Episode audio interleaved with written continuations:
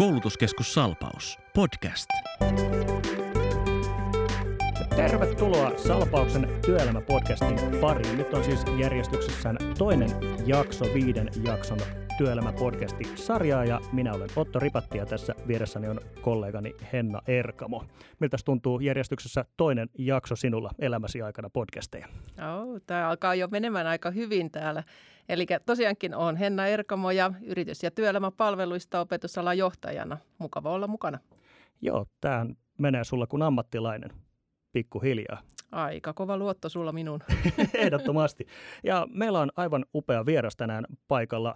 Upea siksi, että suoraan parturista, eikö totta? No joo, näin piti tulla, kyllä. Esitteletkö hieman itseäsi, nimesi ja tittelisi voisi tässä kohtaa olla hyvä kuulijoiden tietää? Yes, eli Viittasen Ville, Viitta Oy Heinola on meidän yritys ja tuota, asun Lahdessa, mutta käyn töissä sitten Heinolassa ja siellä tehdään muovituotteita. Joo, Heinolaan kovasti teidän yritys profiloituu ja puhutaan siitä lisää hieman myöhemmin, mutta kerrotko vähän tarkemmin teidän tuotteesta, mitä te teette? No niin, meillä on monenlaista tuotetta, mitä tehdään, eli sopimusvalmistus on se juttu ja tehdään, tehdään tuota, esimerkiksi lihalaatikoita, mitä kaupoissa näkyy, on tällainen tuote, mikä ehkä parhaiten näkyy kuluttajille. Sitten omalla tuotemerkillä tehdään viemäriputken osia, tai niin kuin me kutsutaan paskaputkiksi niitä, niin tuota, se on sellainen pienempi osa liikevaihtoa. Ja tuota, meillä on parikymmentä aktiivista asiakasta eri, eri tuotte- tuoteryhmissä ja siellä sitten ja parikymmentä aktiivista työntekijää, jos oikein ymmärsin. Kyllä, joo, parikymmentä meitä on ja sitten muutama vuokrahenkilökin siihen päälle sitten tilanteen mukaan, niin siellä pienellä porukalla tehdään. Okei, mä kuulin susta paljon kehuja, kun kävin tuolla Etelärannassa Muoviteollisuus ryn vieraana. Siellä muun muassa toimitusjohtaja Vesa Kärhä sanoi, että jos jonnekin veisi ulkomaisen vieraan tutustumaan suomalaiseen muoviteollisuuden yritykseen, niin hän veisi sen vieraan Viitta Oylle. Miten kommentoit tällaista kehua? No ensinnäkin kaikkea, mitä puhutaan, ei kannata uskoa. Su, su, suurin osa pitää totta ja, ja totuus saattaa olla vielä ihmeellisempi, mutta joo, onhan se mairittelevaa totta kai, että jos Vesa, Vesa on kehunut, mutta – mutta mut, ollaan pieni, pieni yritys ja, ja yritetty kuitenkin kehittää toimintaa ja olla aktiivisesti näkyvillä. Ehkä siellä, sieltä on sitten tarttunut Vesan tutkan nämä hommat. Että. Joo, siellä pääkallopaikalla ollaan kiinnostuneita. Millä tavalla näkisit, että millaisessa murroksessa muoviteollisuus on? Miltä muoviteollisuus näyttää 50 vuoden päästä? 50-50 vuoden päästä. Muovi on niin kuin tuo nuori materiaali, että sellainen sata vuotta on vasta, vasta niin kuin oikeasti tehty – tehty tuotteita ja ehkä sellainen viimeiset 50 vuotta vasta tosissaan, että on tullut muoviputket, mitkä on lisännyt niin kuin asuinmukavuutta ja helpottanut ihmisten elämää. Koska se on tuore ja nuori materiaaliryhmä, niin me ei ollenkaan tiedetä niitä kaikkia mahdollisuuksia vielä. Nopeasti kehittyvä ja käytännössä niin kuin mihinkä muovia käytetään tänä päivänä on ihmisten elämänlaadun parantamiseen monilla eri tavoin. Ja tämähän on sellainen, mitä kuluttaja ei usein ymmärräkään, että kuinka paljon on esimerkiksi erilaisia muovilaatuja ja mikä merkitys sillä on. Joo, siis ei ole yhtä, yhtä muovia, vaan on, on satoja, satoja ja tuhansia erilaisia muoveja, joiden käyttötarkoitus aina vaihtelee ja poikkeaa toisistaan. Ja tämä tuo myös sit haasteita niin kuin vaikka kierrätykseen, eli, eli jos halutaan kerätä pakkausmuoveja, niin siellä ei ole vain yhtä muovilaatua, vaan useita erilaisia, mitä sitten viedään, viedään ja pyritään sitten hyötykäyttää uudelleen. Osaatko kertoa, että minkälainen on sun rekrytointifilosofia? Minkälaista osaamista arvostat, minkälaisen tyypin palkkaat kaikkein mieluiten? No joo, hyvä, hyvä kysymys. Siis, tämä on niin kuin kehittynyt tietenkin aina, aina vuosien varrella ja kokemus, kokemus ja onnistumiset ja tietenkin ne haastavatkin jutut aina opettaa ja vie eteenpäin. Mutta kyllä mä niin lähden siitä, että ennen kuin ihan pelkkää muodollista pätevyyttä – katsoo, niin katso sitä ihmisen ö, asennetta ja, ja kykyä hahmottaa uusia asioita ja miten niin kuin, suhtautuu juttuihin. Koska mä melkein sanoisin näin, että vaikka minkälaisen koulutuksen on saanut, niin joka tapauksessa uudestaan ne asiat joutuu opettelemaan työelämässä. Ja mitä, kuinka, ku, minkälaiset valmiudet sulla on sitten sieltä koulusta tiedon hakemiseen ja uuden oppimiseen. Se ratkaisee sitten sen sun niin kuin tulevan uran.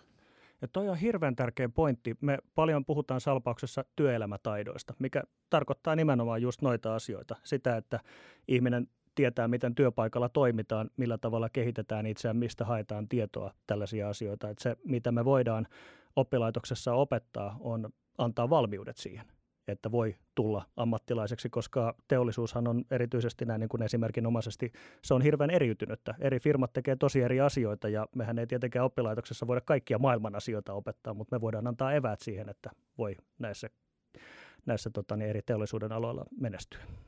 Joo, toi, toi on, että mä tiedän, että ihmisille avautuu mahdollisuuksia ja sitten niin on syytä tarttua sit vaikka uuden työpaikan toivossa tai, tai näin poispäin. Se on samalla sitten jos se sattuu omalle kohdalle niin kuin tällä yrittäjänä, niin se on sitten jonkunlainen menetys. Mutta on se sitten myös mahdollisuus uuden tiedon, uuden osaamisen, uuden henkilön niin kuin hankkimiseen ja se pitäisi niin kuin nähdä mahdollisuutena aina siinä kohtaa.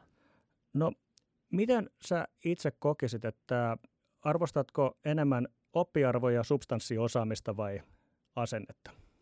No kyllä mä lähtisin sitten asenteesta liikenteeseen, että tuota, kaikkea, jos on hyvä asenne, niin pystyy omaksuun, omaksuun juttuja. Ja ehkä nyt kuitenkaan tyypillinen teollisuuden työpaikka ei, ei kuitenkaan ole sitä rakettitiedettä, että se hirveä niin kuin oppikirjapohjainen osaaminen veisi sua, sua sinne niin kuin eteenpäin. Että tekemällä oppii ja hyvät työkaverit kun on, niin pystyy, pystyy opettamaan. Ville, määrittele meille, minkälainen on hyvä tyyppi. Ei, ei joo, kiitos, tämä oli hyvä. Ei, ei siihen ole mitään, mitään tuota, en mä, en mä osaa määritellä. En ole, en ole kyllä sen sortin filosofi eikä, eikä psykologi, että pystyisi, pystyisi määrittelemään, että se työntekijän se opettaa ja sitten se näkee käytännön kautta siis vasta kun tehdään yhdessä töitä, niin sitten sitten nähdään, että minkä menee.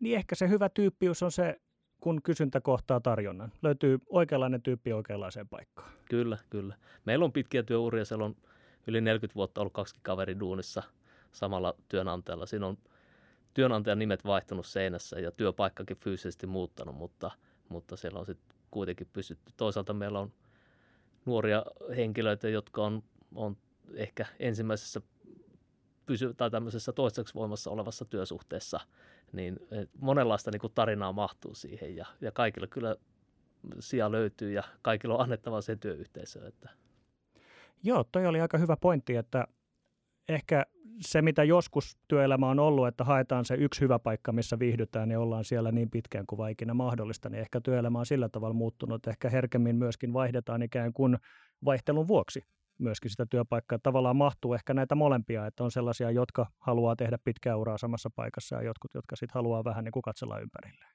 No joo, se on, se on just noin, ja se, totta kai se pitkä ura varmasti kaikkia kiinnostaa, mutta totta kai elämä vie eteenpäin ja tilanteet muuttuu ja silloin pitää muuttua ja muuttaa, jos on tilanne tai tuntuu siltä, että ei ole syytä jäädä kyllä jumikaan. Kerroit siitä, että hyvä tyyppi ja, ja sitä kautta sitä osaamista saadaan sinne yritykseen, mutta onko sulle oppisopimus tuttu? Joo, kyllä meillä on oppisopimuskoulutuksen kautta kehitetty osaamista. Eli jos on vaikka jotain – uusia henkilöitä palkattu ja osoittautunut sellaiseksi kyvykkääksi tyypiksi, mitä voidaan kehittää, niin sitten ollaan tarjottu esimerkiksi muovimekaniikon ammattitutkintoa sitten oppisopimusmenettelyn kautta työpaikalla oppia. Onko se sinusta hyvä vaihtoehto? No ehdottomasti, kyllä joo. Siis siinä, siinä saadaan täydennettyä sitä ö, alan erityisosaamista nimenomaan teoriapuolta, mitä, mitä siinä päivittäisessä työelämässä kyllä pystytä välttämättä antaa, niin sieltä saa sitten koulusta uusia vinkkejä ja näkemyksiä sitten? No minkälaisen, äh, nyt tulee nämä kesätyöpaikkojen haut ja muuta, niin minkälaisia vinkkejä antaisit sitten näille vaikka nuorille hakijoille, jos hakevat teille kesätöihin, niin, niin mitä asioita kannattaa ottaa huomioon? Joo, en, en osaa kyllä tuohon sanoa, että onko meillä kesätyöpaikkoja varsinaisesti olemassa, mutta tuota, ylipäätään reipas asenne ratkaisee siinä ja niin kuin asenne ylipäätään. Rohkeasti vaan sit kun näkee yritysten kesätyöpaikkailmoituksia, niin sinne vaan ottaa yhteyttä. Ja tietenkin kannattaa niin kuin yrittää luoda semmoinen persoonallinen, että jollain tapaa vähän muistakin erottuva sitten hakemuksesta, niin sitten pystyy, pystyy ehkä loistaa sitten joukosta, mutta mä luulen, että tänä kesänäkin on valtava määrä ihmisiä, jotka haluaa halu sitä sama duuni kuin kaikki muutkin, niin se on kyllä haastava juttu myös sitten rekrytoijille, että löytää sieltä ne oikeat henkilöt.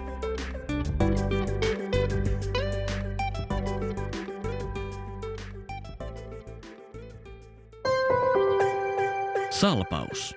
Ole hyvä.